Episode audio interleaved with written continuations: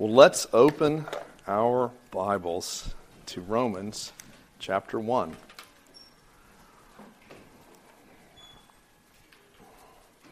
We're only going to be looking at two verses today Romans 1 16 and 17. And while you're finding that, let me ask you a question.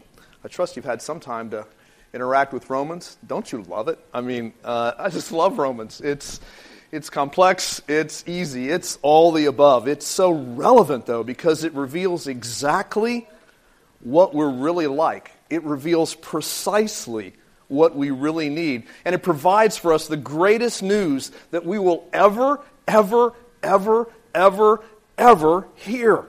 How God Himself has made good on His ancient promises to the entire human race, gloriously giving us Himself and his awesome power. It's a power that rescues us. It's power that reconstructs our worldview, our view of reality. It's a power that transforms us, we'll find out in Romans 12, from the inside out. It's a power that reorients our lifestyles and mainly and gloriously, hello, we're not going to hell. It's a power that saves our souls.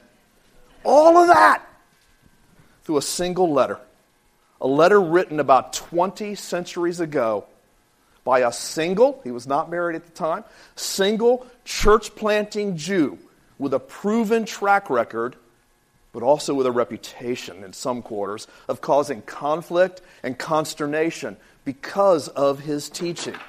This letter addressed a troubled, it was about 25 year old local church at the time that was living life smack dab in the middle of a pagan, of the capital of a pagan dictatorship. A local church that had some problems that needed some solutions from a man most of them had never, ever, ever met. And a man who wanted to establish a local base there from which to continue the missionary work on to Spain that God had called him to do. Who was the man? Well, the Apostle Paul. The Apostle Paul at that time had been preaching the gospel for about 25 years. And he'd had tremendous success. He had planted or was responsible for the planting of multiple churches over much of the northeastern, okay, time for a drink, northeastern Mediterranean part of the Roman Empire. He had had tremendous success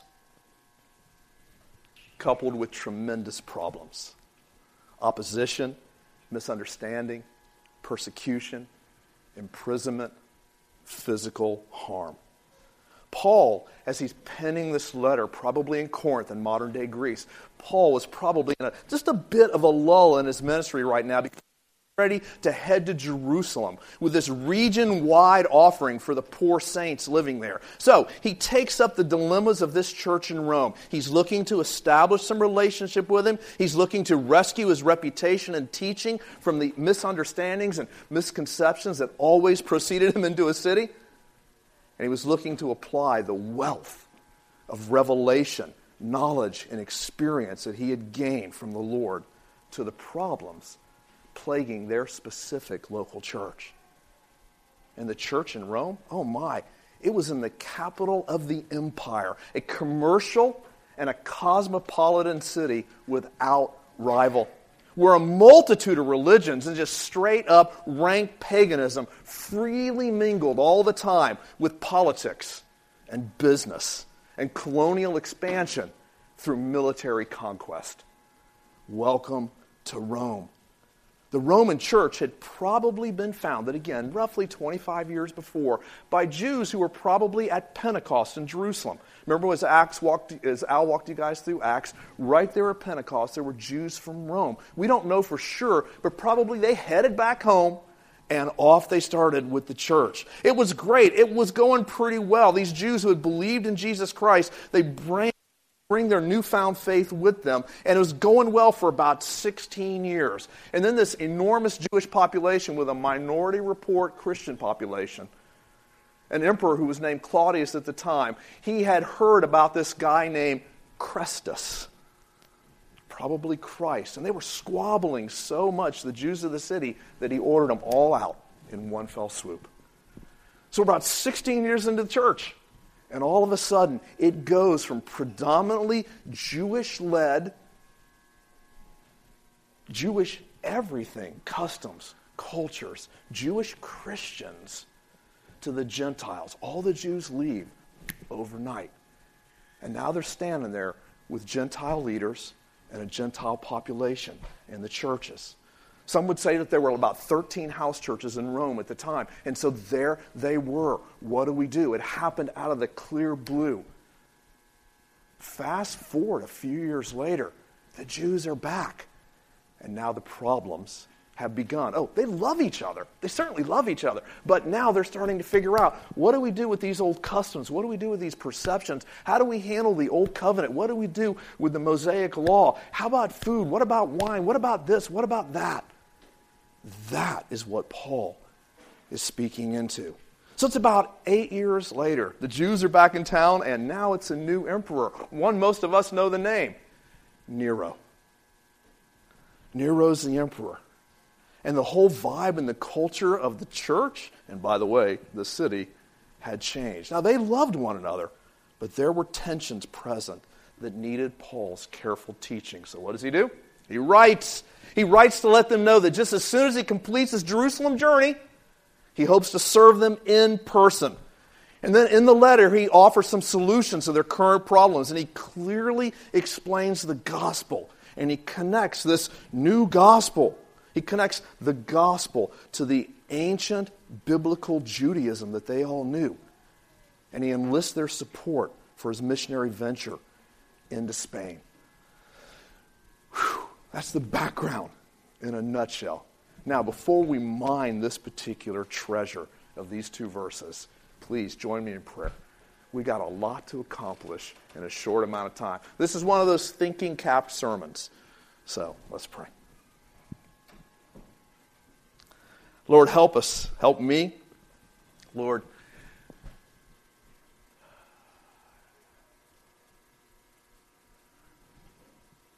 we have so much in common with Rome where we live today. But Lord, even if we didn't, we have so much in common with every individual Roman Christian. Your word is as relevant to us as it was to them. We have the same needs, we have the same issues. Lord, we have the same God. We have the same hope. We have the same gospel. Because Jesus Christ, who died and was buried and resurrected for them, did that for us too. Lord, help us to grasp what the text is saying in their language, in their situation, at their time frame. This is a letter, it's not an encyclopedia. Help us to grasp what it was for them so we can bring it into our hearts and our lives 20 centuries later because it's just as relevant, just as powerful, and just as much the infallible, inerrant Word of God. Thank you for your Word. In Jesus' name we pray. Amen. Our little text today is kind of like a hinge. You can think of it as a hinge.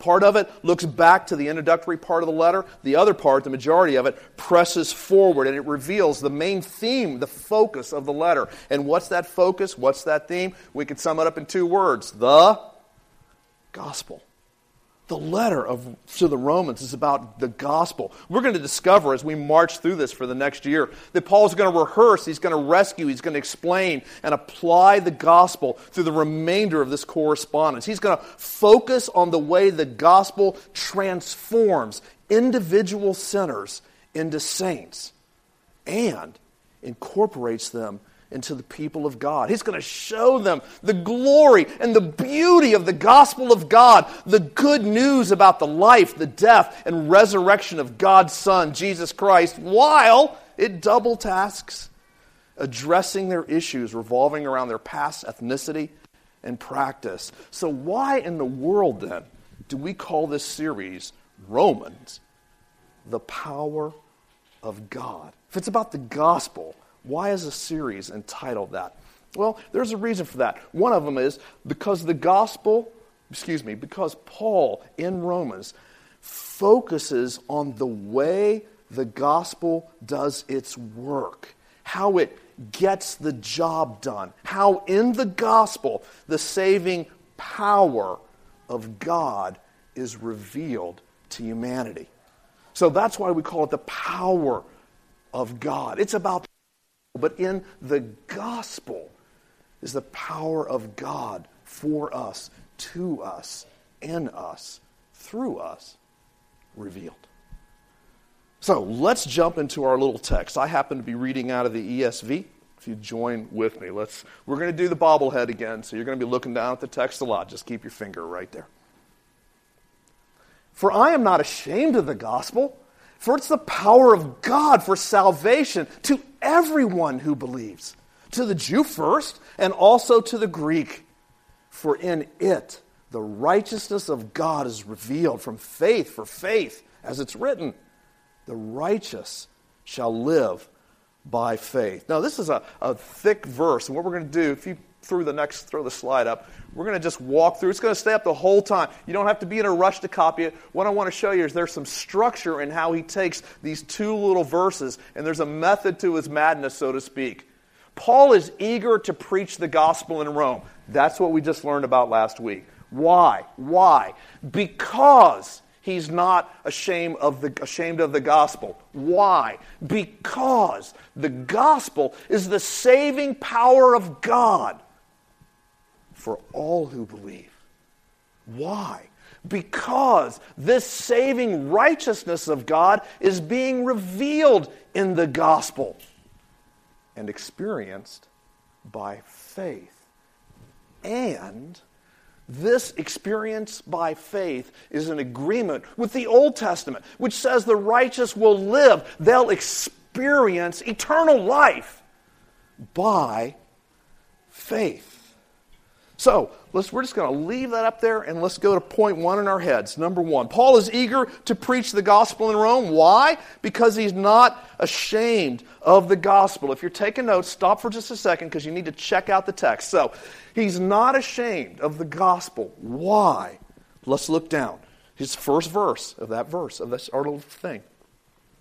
For I am not ashamed of the gospel. In verses 13 through 15, we encounter Paul's desire to preach the gospel in Rome. Paul's not ambitious in a sinful sense. No, he's aware that he's been called by God to be the apostle to the Gentiles.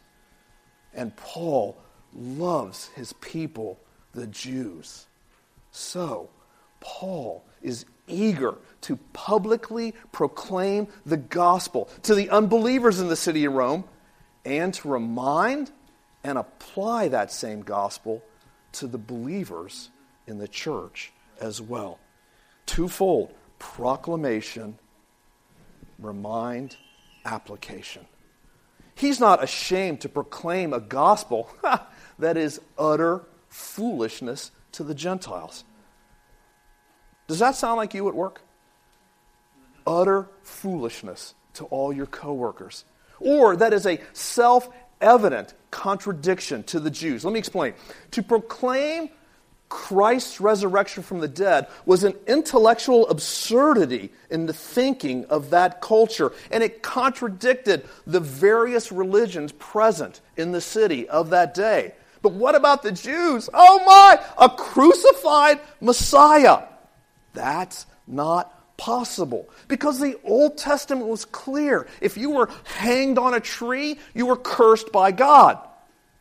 Messiah, cursed by God? I don't think so. A contradiction. Oh, and imagine Paul going in. Not only is he doing all this intellectual absurdity, a contradiction to the Jews. Every single temple he's coming against in the capital. Oh, there's more.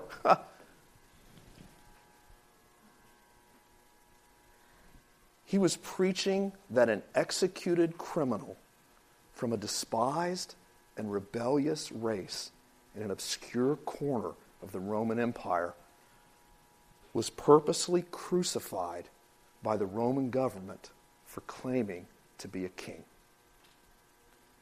And that's what he's preaching in the Roman capital. Hello, Caesar ruled the world, Nero was Lord. And Paul says, I don't think so. Paul was well aware of what the gospel would cost him. He had been through considerable suffering, hardship, censure, slander, gossip, rejection, beatings, and imprisonment already. He'd witnessed a riot. He'd been on the open sea. Paul knew what it would cost him. Being ashamed in his day and in that place was much different than the shame most of us face. As a matter of fact, in the New Testament, in, in Mark and in 2 Timothy, for example, when it talks about unashamed, I'm unashamed of the gospel, I'm unashamed of Christ, it's talking about the context of suffering and death. So when Paul says, I'm unashamed of the gospel, why is he going to preach? Because he's unashamed of the gospel. Now, why would he be unashamed of the gospel? Look at the next point. Why is he unashamed of that gospel? Because that gospel is the saving power of God for all who believe. Look down at our text. We get that right out of here. For it's the power, the gospel is the power of God for salvation. Now, how do you use salvation and save?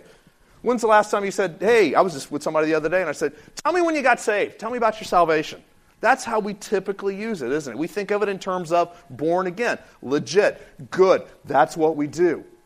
But you know what? It's much, much wider and larger than that. Saved, salvation, you can almost think of them as synonyms. It's about being saved from the wrath of God, being set free from the dominion of the devil, from the power and penalty of sin, from death from eternal separation from God. It's about not going to hell. Salvation is about not experiencing the second death and being eternally tormented in the lake of fire. Salvation's huge. Oh, it doesn't stop there. Salvation involves converting the sinner to a saint, making him or her a follower of Christ instead of a rebel, a friend instead of an enemy it makes true and rich fellowship, what we just experienced, communion, possible with God. It transforms. Salvation rescues, reorients, reconstructs. It gives life. It keeps the believer safe and secure from every worldly and satanic threat. It's a big word. Here's the one I like the best. Based on this, Salvation provides the power to bring one back from spiritual death and then bestow eternal life. So you could legitimately say, You're saved, past tense. You're being saved in this life. And one day you will be finally and fully saved. Actually, in the original language of this particular verse, that's what Paul is pointing to final and full salvation in the future. He's not ignoring the others, but right here, final and full salvation in the future. When Jesus returns, oh, golly, we'll be saved.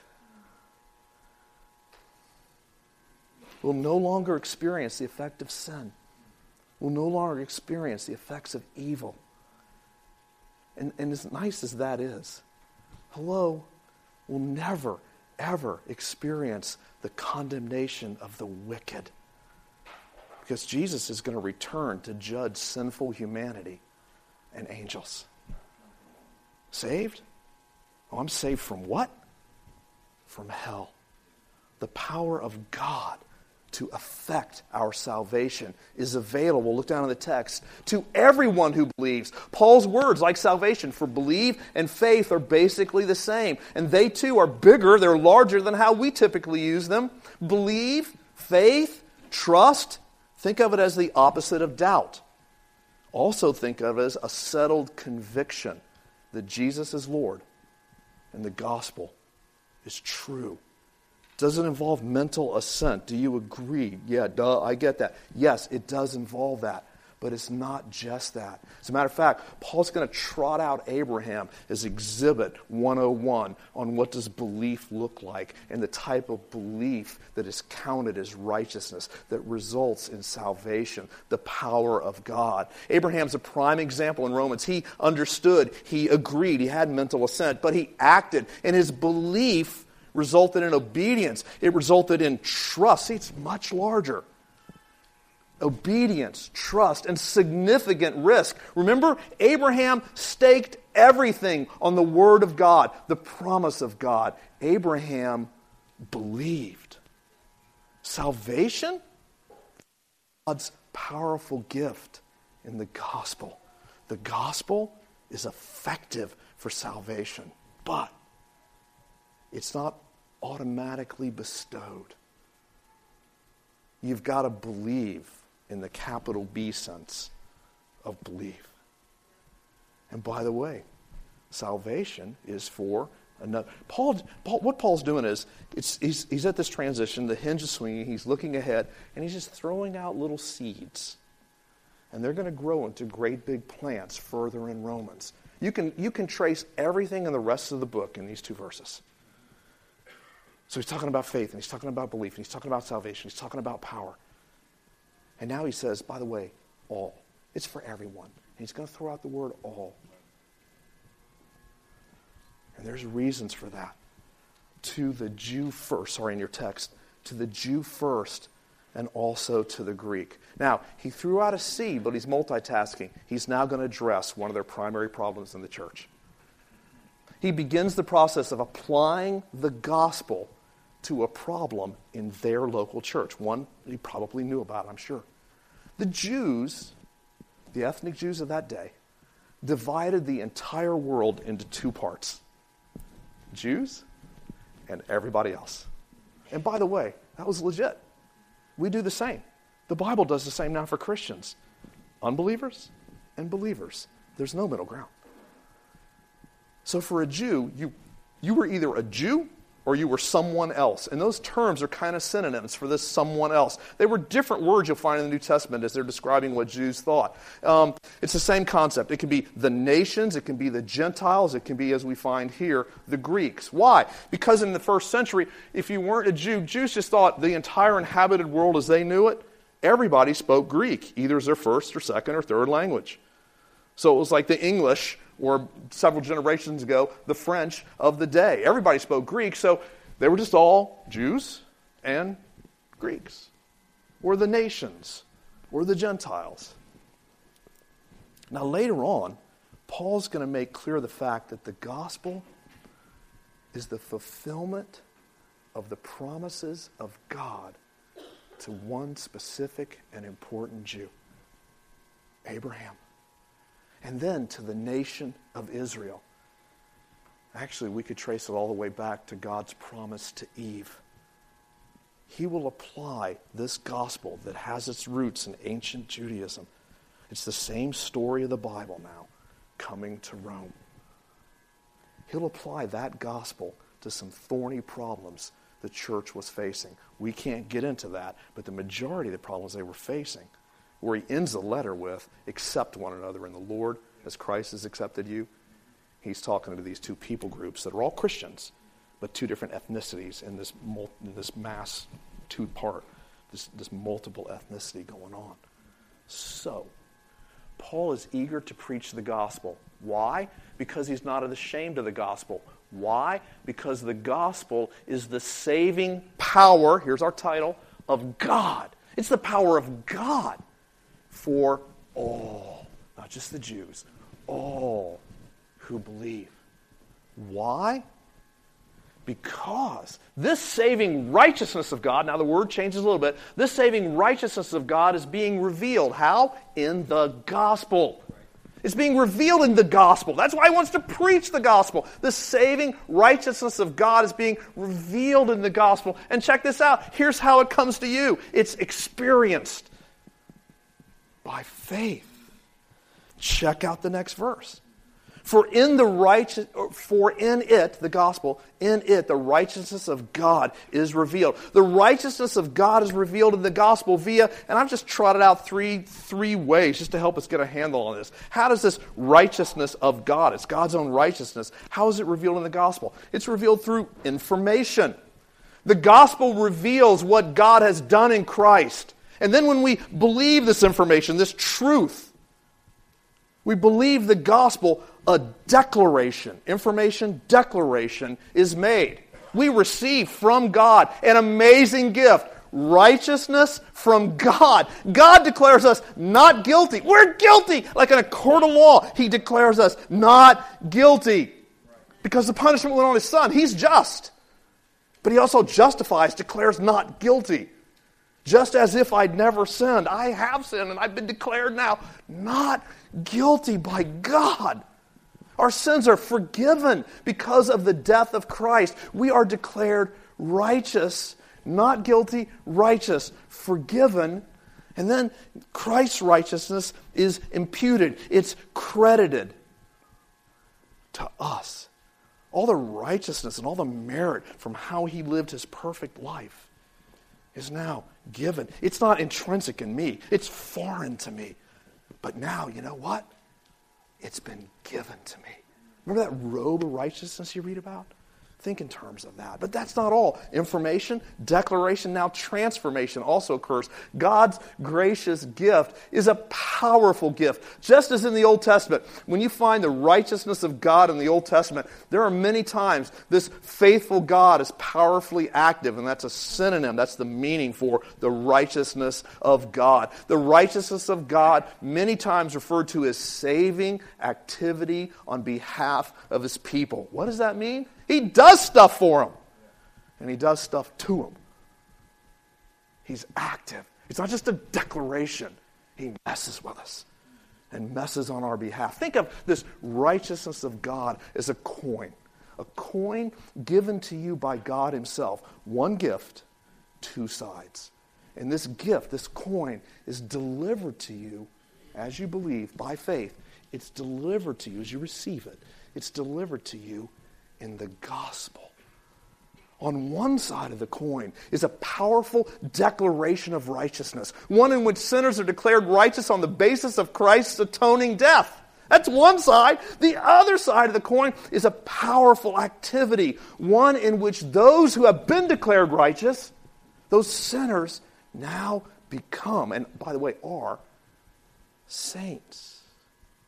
They're found to be transformed by the powerful gift of righteousness. It's a declaration, but it also gets stuff done. It's a transformation. This powerful gospel reveals the righteousness of God, grace that declares us righteous, and grace that makes us saints. We are sanctified by and sanctified in Christ Jesus.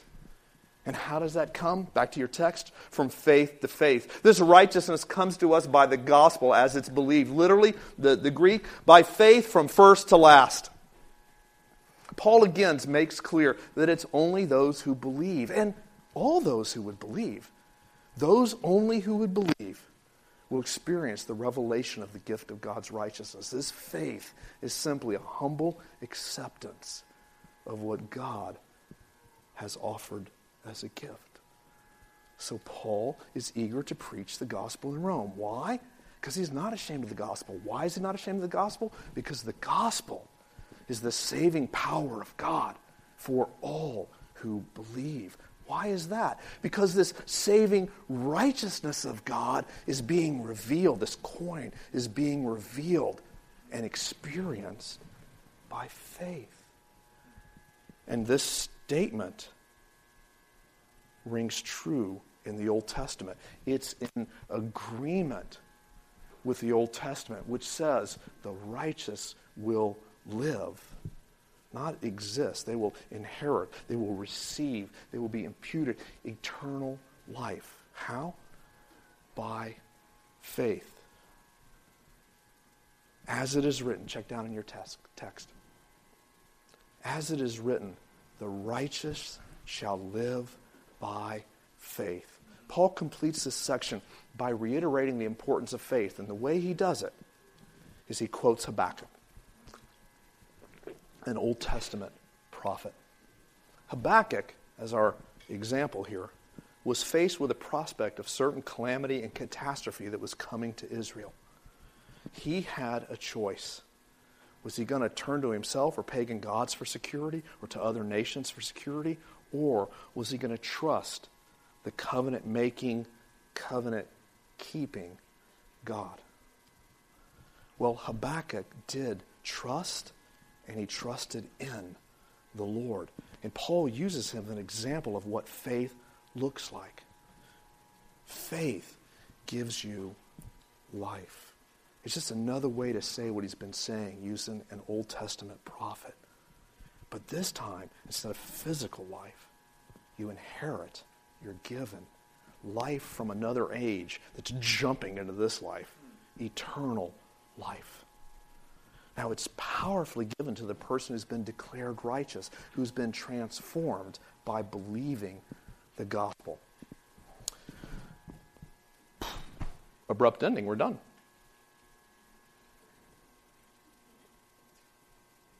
Now, wait a minute, Jim. Where's this going? What's the reason for all this?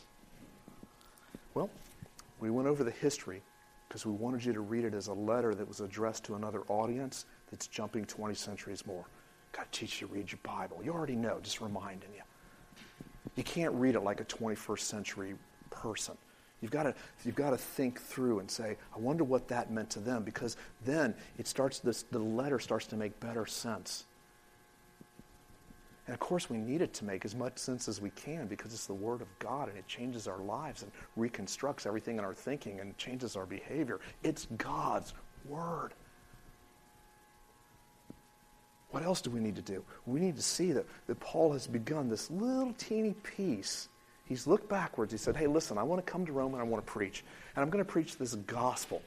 But let me tell you what, I've also got some other things I want to accomplish. I've heard, you guys have talked, I've, I've heard about you. It's been reported to me. I know you've got some problems in the church. And I've got this thing that's going on everywhere I go. And I want to come help you. I want to preach the gospel to everyone in Rome because it's the power of God for salvation. For all those stinking pagans and Romans, if they'll in Rome, if they'll believe, God will save them too. And by the way, Jews and Gentiles in this church that's got this tension going on. Listen, let me tell you what.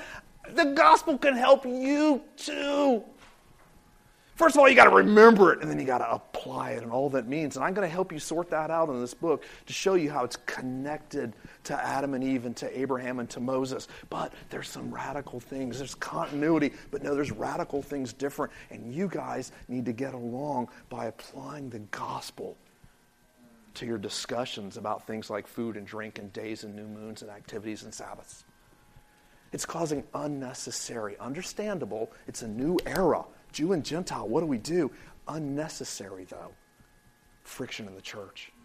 And we've got to be one because the same God has saved us. If He's accepted us, you accept one another. That's a snapshot of how to apply the gospel right then. If He's accepted us, Gospel 101 application, you accept one another. If you're a disciple of Christ, if you're like Jesus, be like Jesus, accept one another. Stop being self righteous. He accepted you. We're going to find that again and again and again and again and again in Romans. Now, this is a church, it's not a seminar. Jim, I felt like I was drinking out of a fire hose. Slow down. I can only imagine Gabby right now trying to translate. Slow down. No, no, no, no. I just wanted you to do a flyby so you it whets your appetite to read this week. It shows you that the structure matters. It's a church. We're going to take almost the next year to really do nothing but trot out all the explanations of those points. There's the whole book of Romans. And that's what we're going to spend the next year doing and how that applies to us. Great, Jim. That's the whole next year. Now, what do I do? I got one minute remaining. What do I do? Here it is. You ready? It should blow your mind. Not just because you're drinking data out of a fire hose. No, it should blow your mind. Why? All this righteousness and all this salvation, all this declaration, and all these things that I'm justified, and all these things that I'm forgiven, and all these things that I've been given, imputed the righteousness of Christ when I had none of my own. All these things that happened to me about salvation and what it meant, now I'm not going to hell. And I'm also saved from sin, and I'm saved from death, and death no longer has dominion over me. Where's your sting? What's the big deal? Therefore, there's now no condemnation. I'm not going to receive the condemnation of Christ when he returns and condemns all the sinning people in the world and the angels. It's not, I don't feel good. No, you're not going to hell. That's what that verse means. Who, who will deliver me from? Oh, golly, I do all these things I don't want to do, and it's, oh, who will deliver me? Hello, salvation, big word. Christ, Jesus will deliver me. Look at all he's done. It should blow our minds. Salvation is a word that fills this room and then some. It's a small world that, this word that trots out these ginormous concepts that tell you God loves you. God is powerful. By the way, it's not just about you and God. God has incorporated you into a people. And yes, they, they're the church triumphant now in heaven. They're the church militant, the entire um, church in the world today. But for us, it's the people sitting in this room primarily. And we're going to learn how to apply the gospel to folks that you may or may not really care about in this room. I know that doesn't occur here, but, you know, other places I've been. So it should blow your mind. It should remind you of a just and loving and merciful and powerful God. And that should put a smile of joy on your face and a tear of gratitude in your eye. And what it really should do is make you fall in, love with Jesus. Because remember the first sermon I preached? What's the gospel? It's not a concept, it's not the word of the month. It's the good news about a person. His name is Jesus Christ. It should produce gratitude and love and a sense of security. And then the last thing it ought to do, it should produce faith. Faith to proclaim, to not be ashamed. Are you one of the people in this room that's just like, whatever about evangelism? I'll, I'll stand in line behind me. You ever have, do you have people in your life? I do. You just, ah, God can't get them. The gospel is not powerful enough. Well, maybe faith proclaim this powerful gospel and watch God powerfully work in your friends, your families, and your neighbors. Just like he did in you. You, you understand that somebody thought you were the impossible case. And you understand as we apply the gospel to our personal relationships, I, I, know this is, you know, those people in the room that have eccentricities and folks you just really don't care for, you, you really don't care for. You know what? You're one of them to somebody else. Everybody's got somebody here go. And you know what? What you don't know is everybody in here is looking at you going,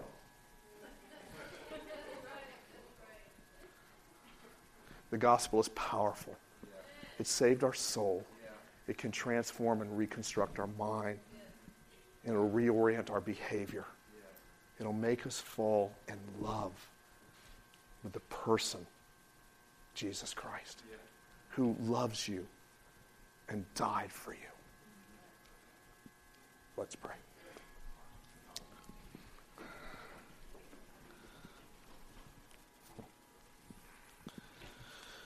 Well, Lord, it's a lot of text in a short amount of time.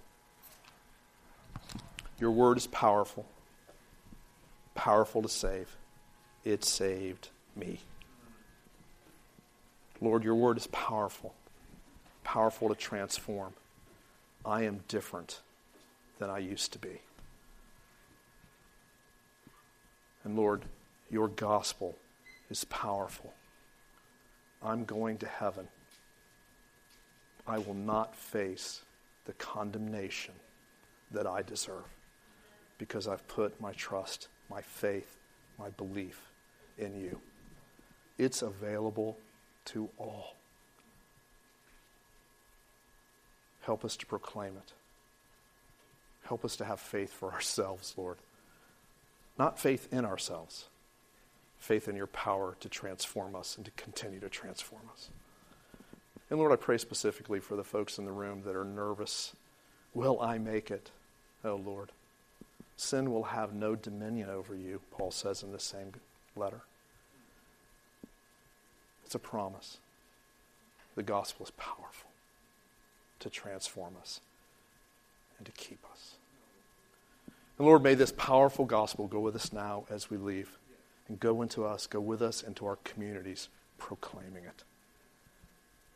In the name of Jesus. Amen. Amen. You are dismissed.